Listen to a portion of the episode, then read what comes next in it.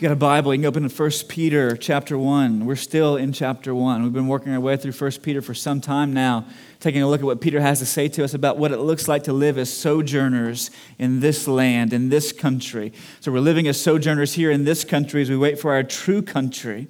In the last couple of weeks, or several weeks, we've been looking at a text toward the end of 1 Peter 1 as we've considered what it looks like to live lives of holiness. What does holiness look like as it gets pressed out into our lives? Where does it come from?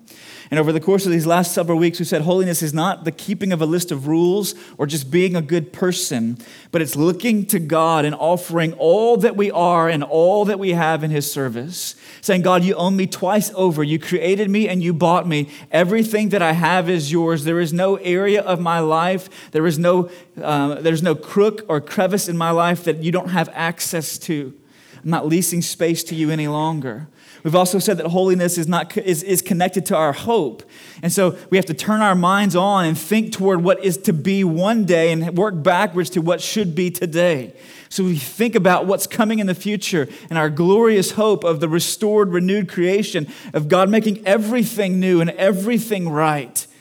And so we work backwards from that to consider how we should live in the here and now. We've said also our holiness involves a particular resistance of our former passions and a reverence or a fear of God that we, that we operate with, a holy fear that we have in our lives. And it requires us to radiate our hearts with the reality of our ransom we saw last week.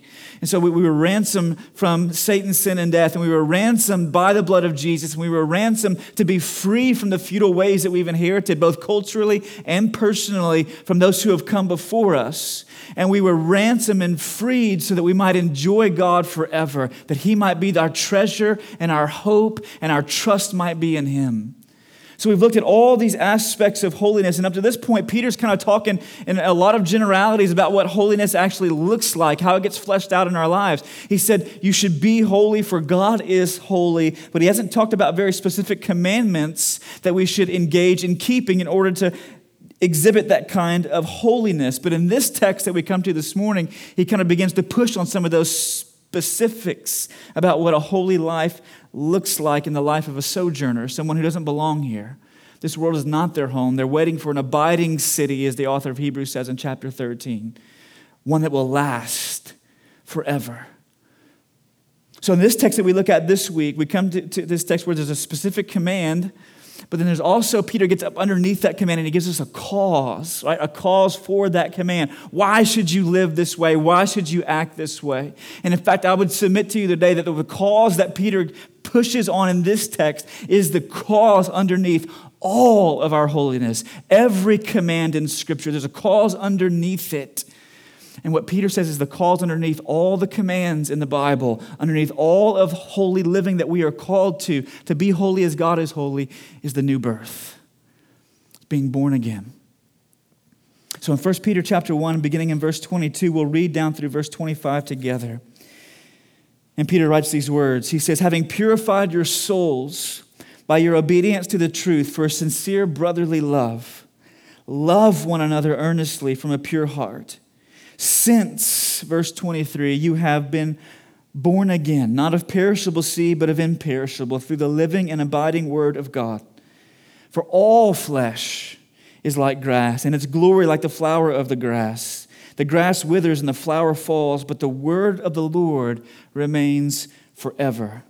And this word is the good news, Peter says, that was preached to you.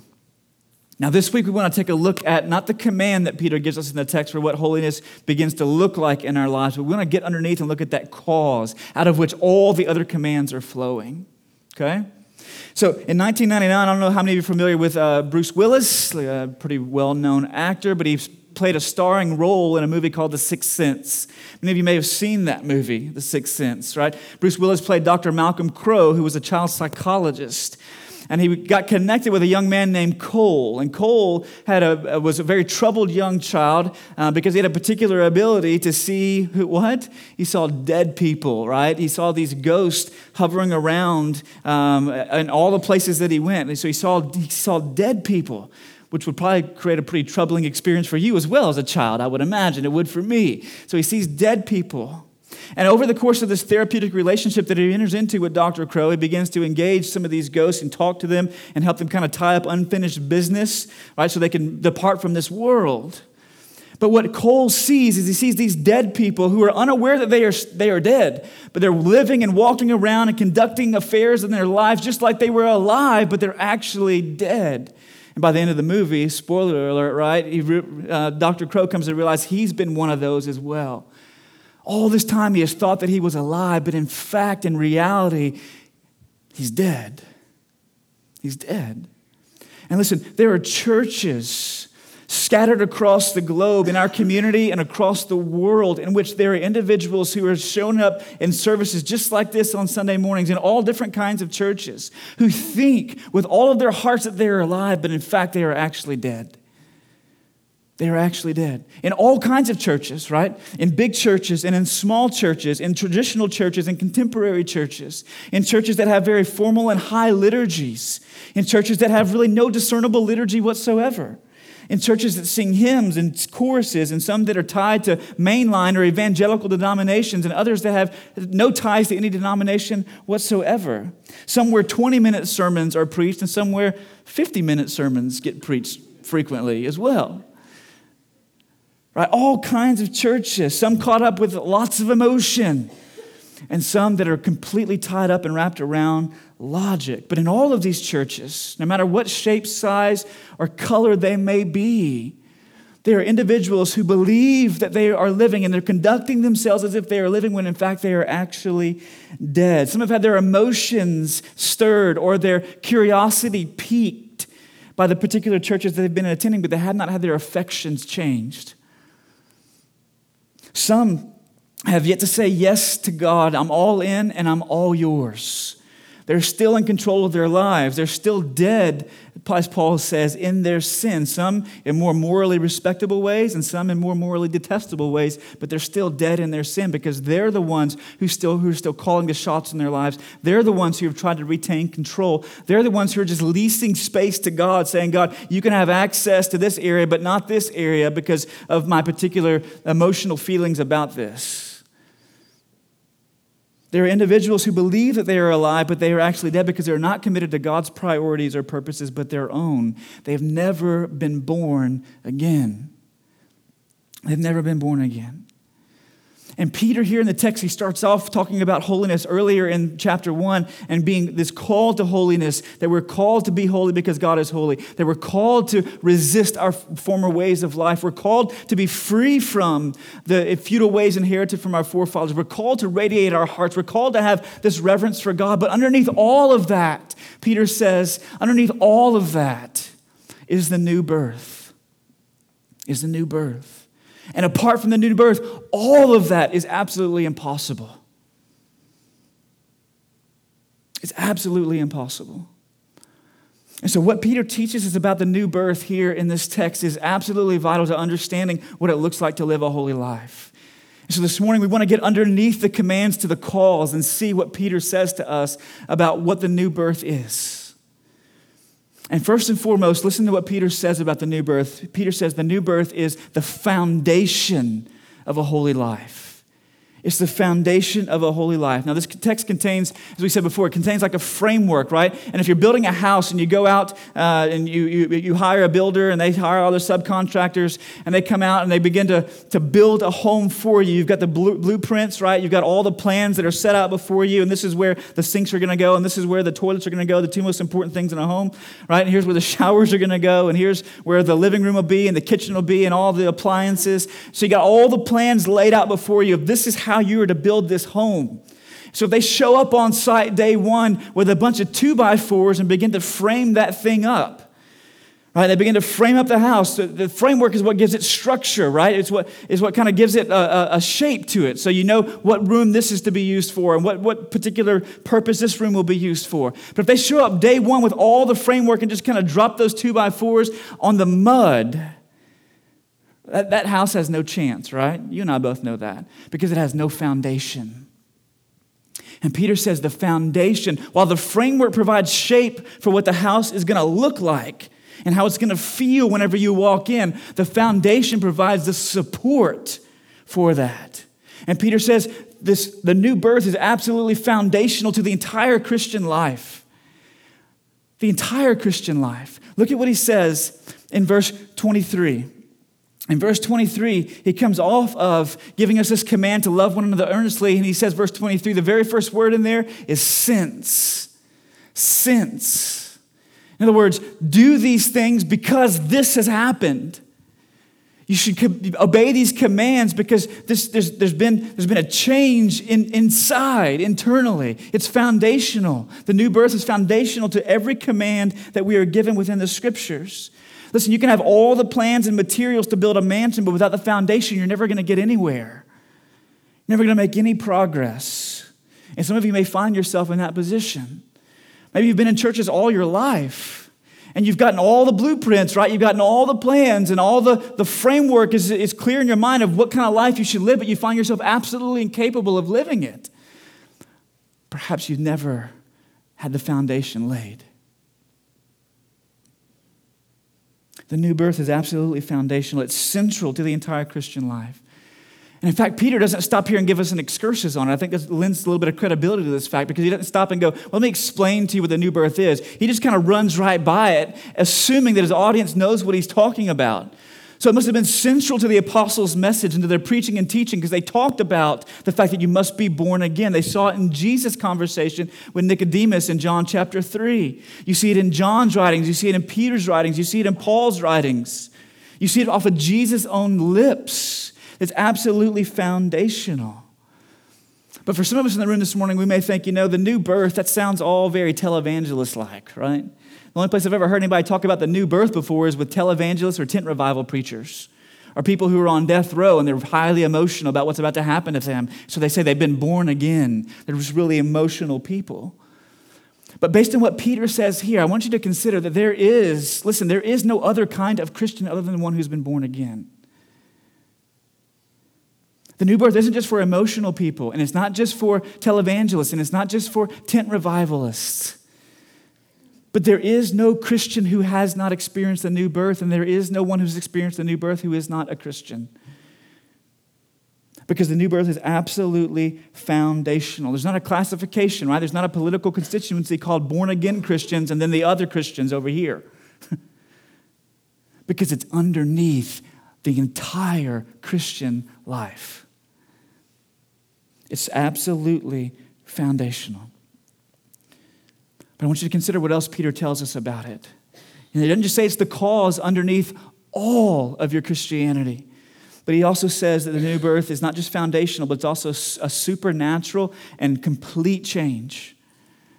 It's a supernatural and complete change. In verse 23, Peter says that the new birth does not come, he says, through perishable seed, but imperishable seed. And now, what is the imperishable seed then that Peter is thinking of? And I believe that he gives us in the very next phrase. The imperishable seed through which the new birth comes is the living and abiding Word of God. So, through the living and abiding Word of God, this imperishable seed gets pressed and planted into us. And in the same way that natural birth doesn't come without generation, so new birth doesn't come without regeneration. A seed is required for natural birth, and a seed is required for spiritual birth, for the new birth. It's exactly what Peter says here. It's supernatural. It doesn't originate with you, but it originates with God. As the living and abiding word of God is preached, as it's proclaimed, as it's read and studied, discussed, and talked about, God, God, God uses it, flips the switch. Listen to how Martin Luther described this, this what, what God does in the new birth. He says, God lets the word, the gospel, be scattered abroad, and the seed falls in the hearts of men. Now, wherever it sticks in the heart, the Holy Spirit is present, and that is so crucial. That wherever it sticks, God is already active and at work. The Holy Spirit is there and is present, and He makes a new man. Then there will be indeed another man of other thoughts and of other words and works. Thus you are entirely changed. All that before you avoided, you now seek. And what you before sought, that you now avoid. It's a supernatural change where when the Word of God goes forth, that the Holy Spirit of God is in the heart and it, it's, like, it's like a match. And the, the Word of God is like kindling that's thrown onto this fire that sparks in the heart. And Luther says there's an entirely new man that comes forth from that fire that God lights. An entirely new man that comes forth. He says, listen to what he says the things that you used to seek, now you avoid, right? There was a life that you used to kind of pant after and pursue, and those priorities and purposes get turned upside down in the heart in such a way that the things you used to seek after, you're now moving away from, and the things that you used to move away from, now you're moving towards. So, whereas you used to move away from God's word, now you're moving towards it because it used to bring conviction in your life, and now it brings comfort as well or you used to move away from the church and away from God's people, and now you feel drawn towards them. Because you want to be in fellowship with other people whom God has lit the fire in their hearts as well. The things that you used to seek, you now avoid. The things that you used to avoid, you now seek. It's a supernatural change that God brings about in the heart that produces a change in the life. Now, some of us might think, you know, well, listen, this sounds, this is a little interesting to me because all I've really heard about Christianity before is that it's, it, that, that, that it's just kind of a reset button, right? I get to start over, I get to restart. But it seems what, P- what Peter says here and what Jesus says in the Gospels and what the authors of the Gospels say and what Paul says in his writings is not that Christianity is just like a restart button on your computer, but it's the installation of a whole new operating system. A whole new operating system gets dropped into that machine, which then turns out these different abilities now. Whereas you once were resistant to God, now there is a, a, pliableness to, you, to your heart that you are open to what God has to say now. There's a whole new operating system that gets dropped in. It's not just a restart button.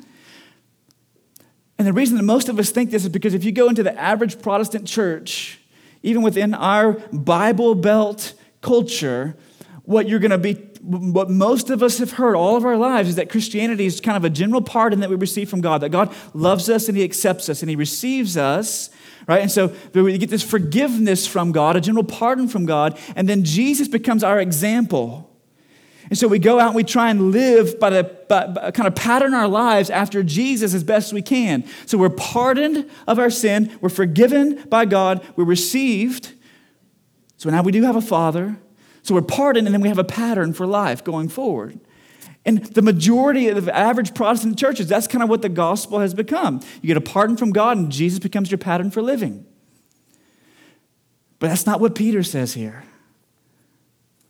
He says that Christianity is more than a, it's not less than a pardon from God, it's not less than forgiveness, but it's more than that. It's not just an opportunity to start over and try again this time. Listen, if that's all that Christianity is, if it's just a general pardon from God, and then you get a chance to try and now pattern your life after the life of Jesus, that should not bring hope for you. It should bring despair. You should, any thinking person should be distraught, and here's why. Have you looked at his life? Have you looked at his life?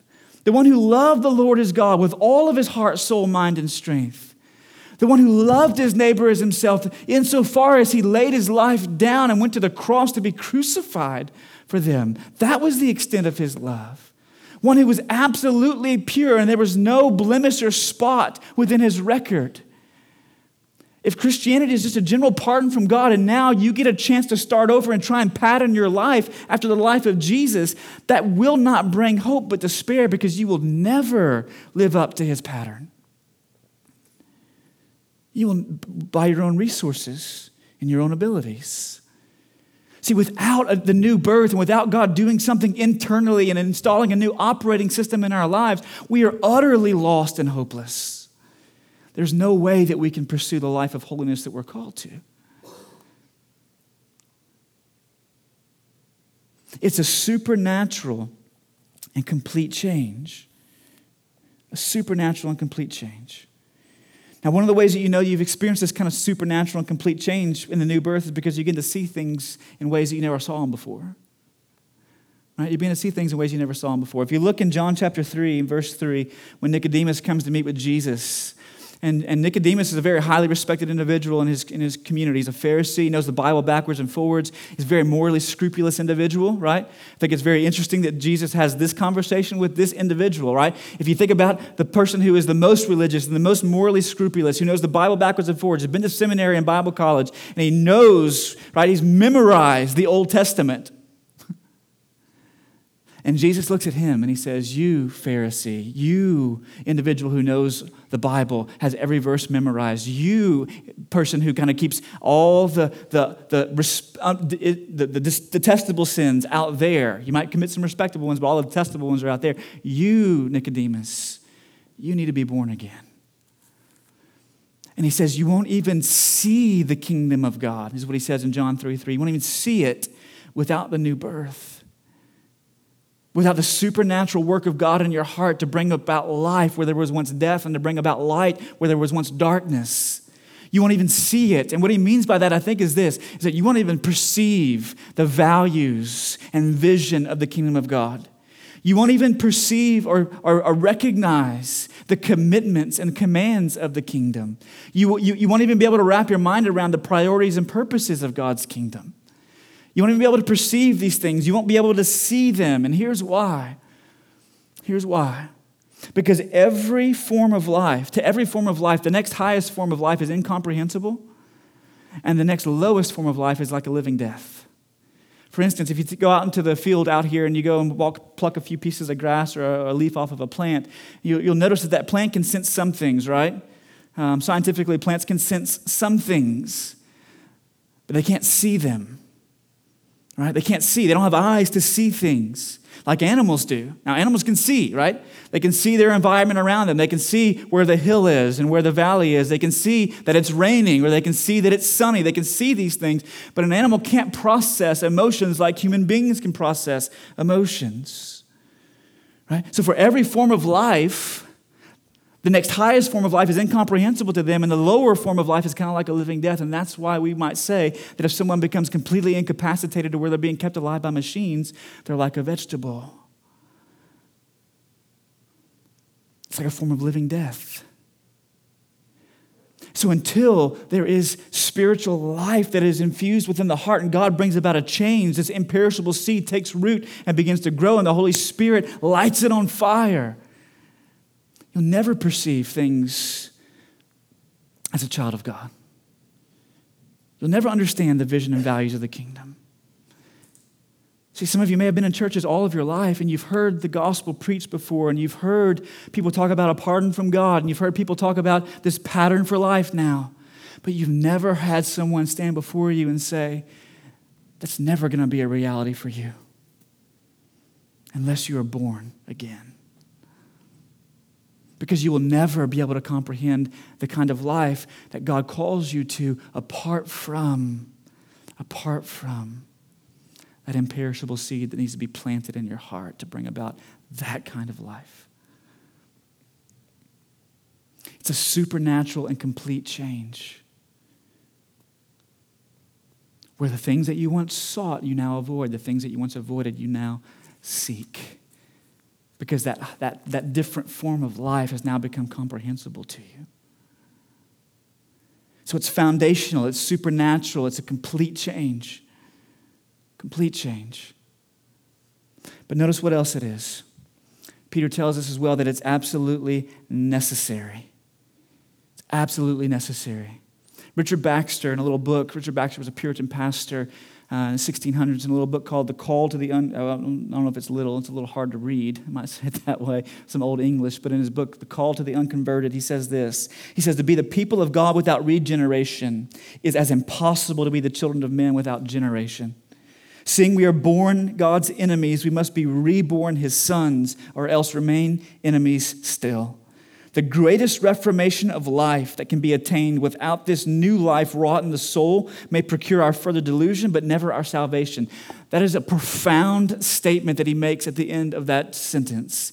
He says, You can reform your behavior all your life. You can try and be a better person. You can try and be a good person. You can try and keep the rules More accurately, he says, but all that's going to do from you without God's regenerating work, without the new birth in the heart and the soul, all that's going to do is lead you further into delusion of thinking that you're alive when you're actually dead because you can keep the rules better than someone else or because your moral character looks a little bit better than the person next to you. It will just lead you into further delusion, but he says, never into salvation.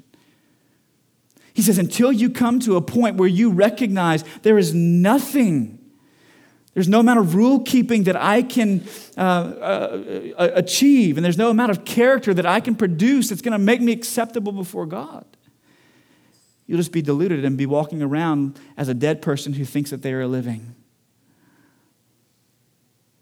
Look at the text. Peter says uh, in verse 24, he says, The reason, sense is the cause, right? Here's, here's, here's what lies underneath all of your holiness. And then in verse 24, the very first word in the text is for. In other words, here's the reason it's got to be that way. Here's the reason it has to be that way. And listen to what he gives as the reason. He says, For all flesh is like grass and its glory like the flower of the grass. The grass withers and the flower falls. He means that every human being who is only born of perishable seed will wither and fall and fail. Every human being, right? So the glory of your human body will deteriorate in both your beauty and ability. Uh, you find this as you age, right? This is why, for some of us, it takes us a, a lot more time in front of the mirror to make ourselves presentable for public consumption at 45 than it did at 25 okay? Because there's that, all flesh is like grass and it withers, it deteriorates. Right? This is why those who are, who are, who are a little older in age and they may be in, in facilities that are assisted care facilities, why do they need assistance? Because their abilities have diminished over the course of time. All flesh is like grass. Both in its physical beauty and physical abilities, there is an ever there's an endless diminishing and Peter says this is exactly why it has to be this way. It's all like the flower that blooms one day and is gone the next. He says you're absolutely incapable of living a life of true holiness without the new birth because your flesh is limited, it's finite. All it does is wither and fail and fall. So the new birth is absolutely necessary. Now, some of you go, well, well listen, this all I'm trying to wrap my mind around this because I, am a pretty good person, right? I don't cheat anybody. I pay my taxes. I don't cheat on my taxes. Right? I hadn't stolen something from someone. I hadn't knocked over a convenience store or tried to rip an ATM out of the, out of the ground. Right? I'm a pretty good person. I don't, I don't sleep around with other people. I've been faithful to my spouse. I, am a, I'm a pretty good person. So, even with all, all of, oh my goodness, what, what's the deal? Why is it so absolutely necessary? And for those of you who feel that way, for those of you who feel like, listen, I'm a, I'm a relatively good person compared to the next guy, here's why you feel that way it's because you've never really come to grips or terms with your own sinfulness and the depths of that sinfulness. In 1961, following World War II, the Nuremberg trials went on. And the Nuremberg trials were basically the trials against those who committed war crimes in Nazi Germany. And as a part of the Nuremberg trials, an individual by the name of Yehiel de Nur testified, and he testified against a man named Adolf Eichmann. And Eichmann was one of the most feared Nazi controllers of his day, who sent many, many individuals into what was certain death for them, into the gas chambers of Auschwitz. And in an interview with Mike Wallace in the late, late um, late, uh, I believe in the 70s. Uh, Mike Wallace sat down with Yehiel de Nur and interviewed him about coming into the courtroom and facing this man who had sent him some 18 years earlier to his, what he believed to have been his certain death. Because when de Nur walked into the courtroom in 1961 to testify against Eichmann, he walked into the courtroom and he fell to his knees and he began to sob uncontrollably. Then he fainted, collapsing in a heap on the floor as the presiding judicial officer continued to bang his gavel, calling for order in the crowded courtroom. And so when Wallace, in this interview several years later, asked de Nur about what was going through his mind in that moment, he asked him, was it, was it, were you overcome by fear, walking face, coming face to face with this man that was so hated? Were you overcome by fear? Was it hatred? Was it horrible memories of what took place at his hands? So he goes through this series of questioning, and de Nur finally responds to Wallace and says, No, it was none of these things. It was none of them. And he goes on to explain to Wallace that it wasn't until that moment in that courtroom, as he looked face to face with Eichmann, that he realized Eichmann was not the godlike army officer who had sent so many to their deaths. He was not a god and he was not a demon. That Eichmann was an ordinary man, de Nur said, just like me. Just like me. And then de Nur said, and, and, and I quote, I was afraid about myself. In that moment, I saw that I am capable to do this. I am exactly like him. Have you seen that yet? Have you seen that yet in your own heart? Have you come to see that, as just as Jesus says in the Sermon on the Mount, that hatred that you harbor in your heart is the acorn of murder, the big grand oak tree? or that lust that you harbor in your heart towards someone is the acorn of adultery. Have you seen that yet? That those acorns are, are in here. Have you come to see that though you grew up all of your life saying, I'm not going to be like my mom, I'm not going to be like my dad, and the way that they treated me, the way that they neglected me, the way that they abused me, and the way that their anger spilled over at every occasion, and yet now you find that you are more like them than you care to admit, and you have no control over it? Have you seen that yet? Have you seen that you're like grass? And that your abilities are far lesser than what you estimate them to be? Have you come face to face with your own sin? And it's so interesting that Jesus in Matthew chapter 3, when he has a conversation with Nicodemus, he probably, John tells us, he did all kinds of other things that weren't recorded in the book.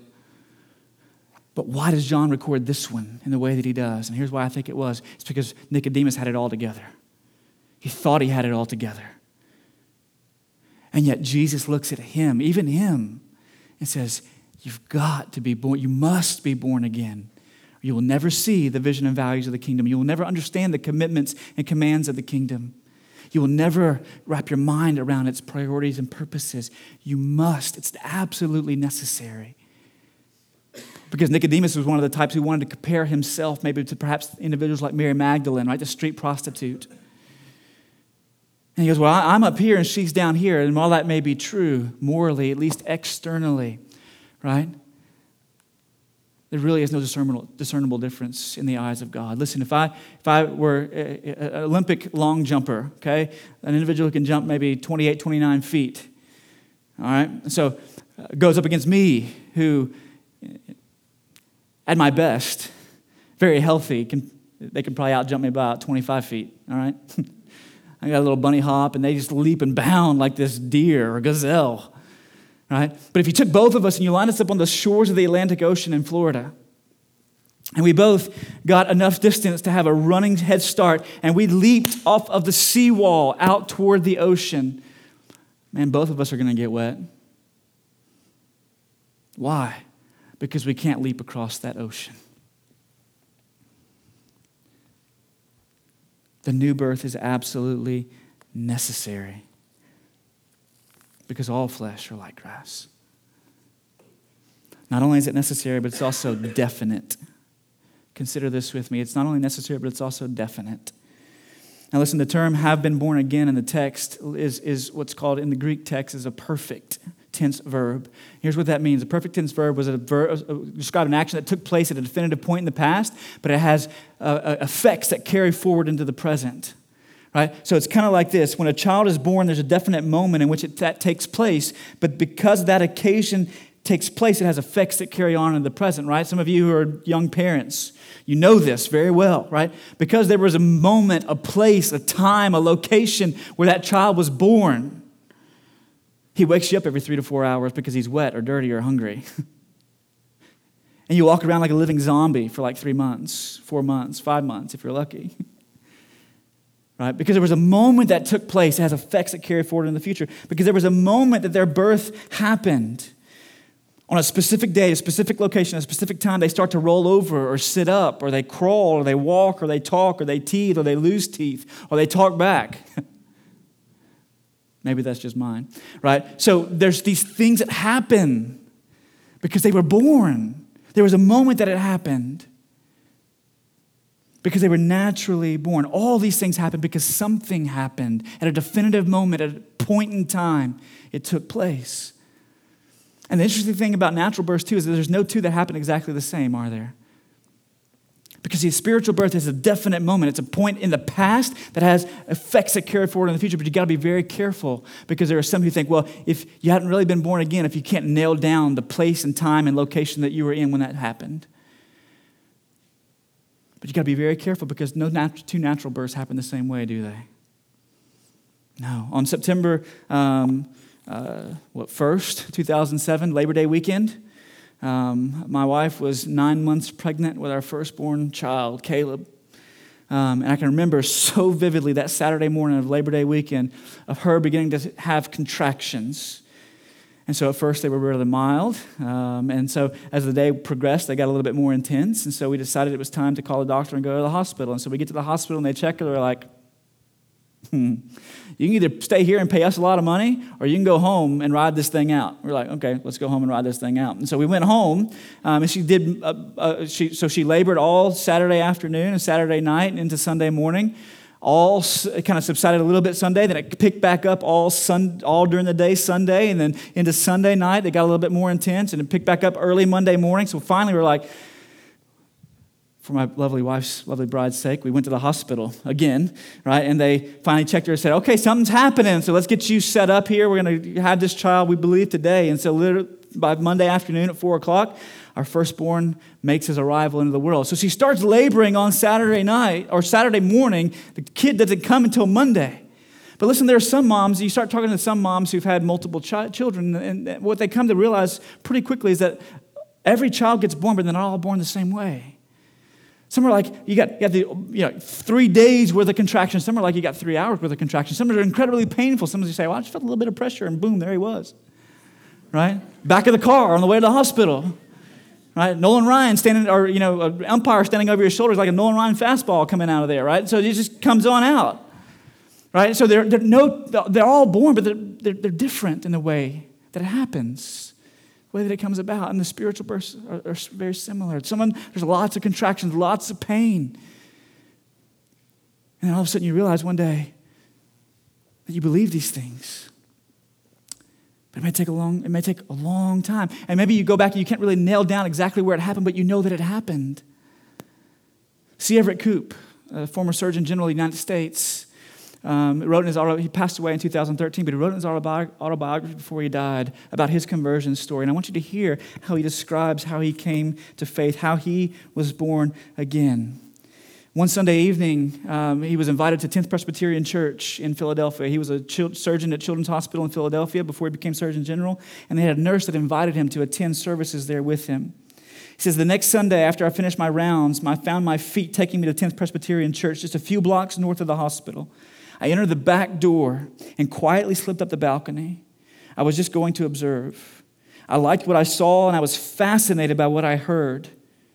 I was just, I, am sorry, I, I saw the congregation respond willingly and generously to social needs. This was no empty religion. I heard teaching from one of the most learned men I ever knew, a true scholar who also possessed a gift of illustrating the complexity and simplicity of Christian doctrine by remarkable, incisive stories and similes.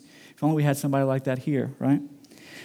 I was interested enough to go back the next Sunday morning and then just a few hours later return for the evening service. I did that each Sunday for two years.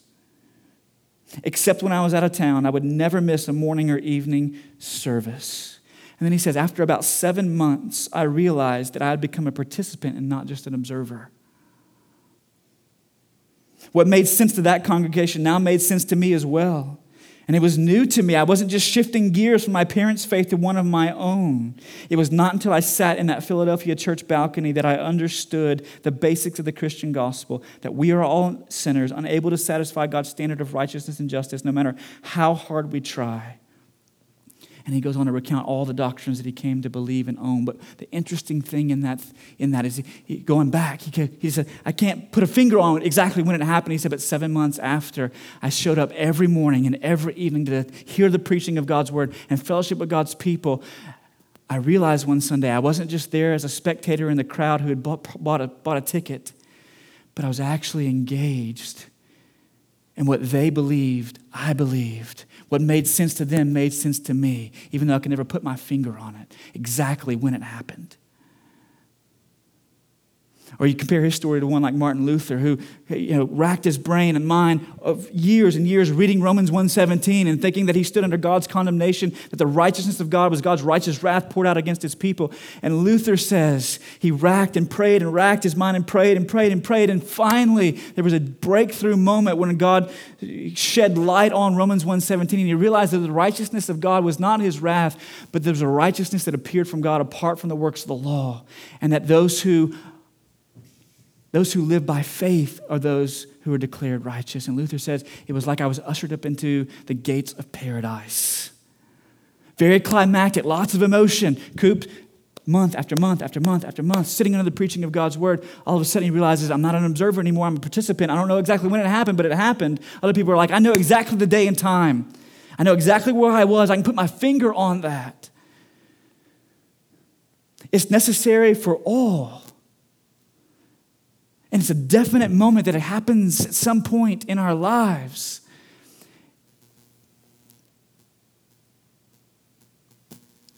Every birth, every birth happens, right? Every child is born. One's not more born than the other. They come about in different ways, but what matters is they all, they, they all come. They're all born. Have you been? Has there been a moment in your life where you realized that there was a shift for you, that you were no longer just an observer sitting in a seat somewhere listening to preaching and singing music, mouthing words, but that your heart was actually engaged? You believed those things that you were singing. You believed those things that you found in the scriptures. Those words became honey to you. They weren't bitter to you any longer, but they were honey. You began to seek after them. Has that happened for you? Are you still just a dead person who is walking around amongst the living? Finally, as we close, notice what Peter says about the means by which this takes place. He says that, that this new birth is generated by the gospel. By the gospel. If you look at what he says in verse 25, he talks about the we're all like all flesh is like grass, but the word of God is abides forever. And he says, This word is the good news that was preached to you. See, there was a moment for everyone that's been born again, there was a moment in which you were sitting under the preaching of God's word. You were reading the Bible. You were discussing it in a small group. Somebody was sitting across a table from you, explaining it to you. And it was like God flipped the switch when you heard about Jesus' life and death and resurrection. God flipped the switch and you came to life. All of a sudden, you begin to see, like Luther, going back through the pages of Scripture and seeing the beauty of the gospel on every page. God flipped the switch when you heard what He had done, that it wasn't about what you could do. Has that happened for you? If that has not happened for you, you can have the plans of the most exquisite mansion ever built on the face of the earth, but there will be no foundation to support it.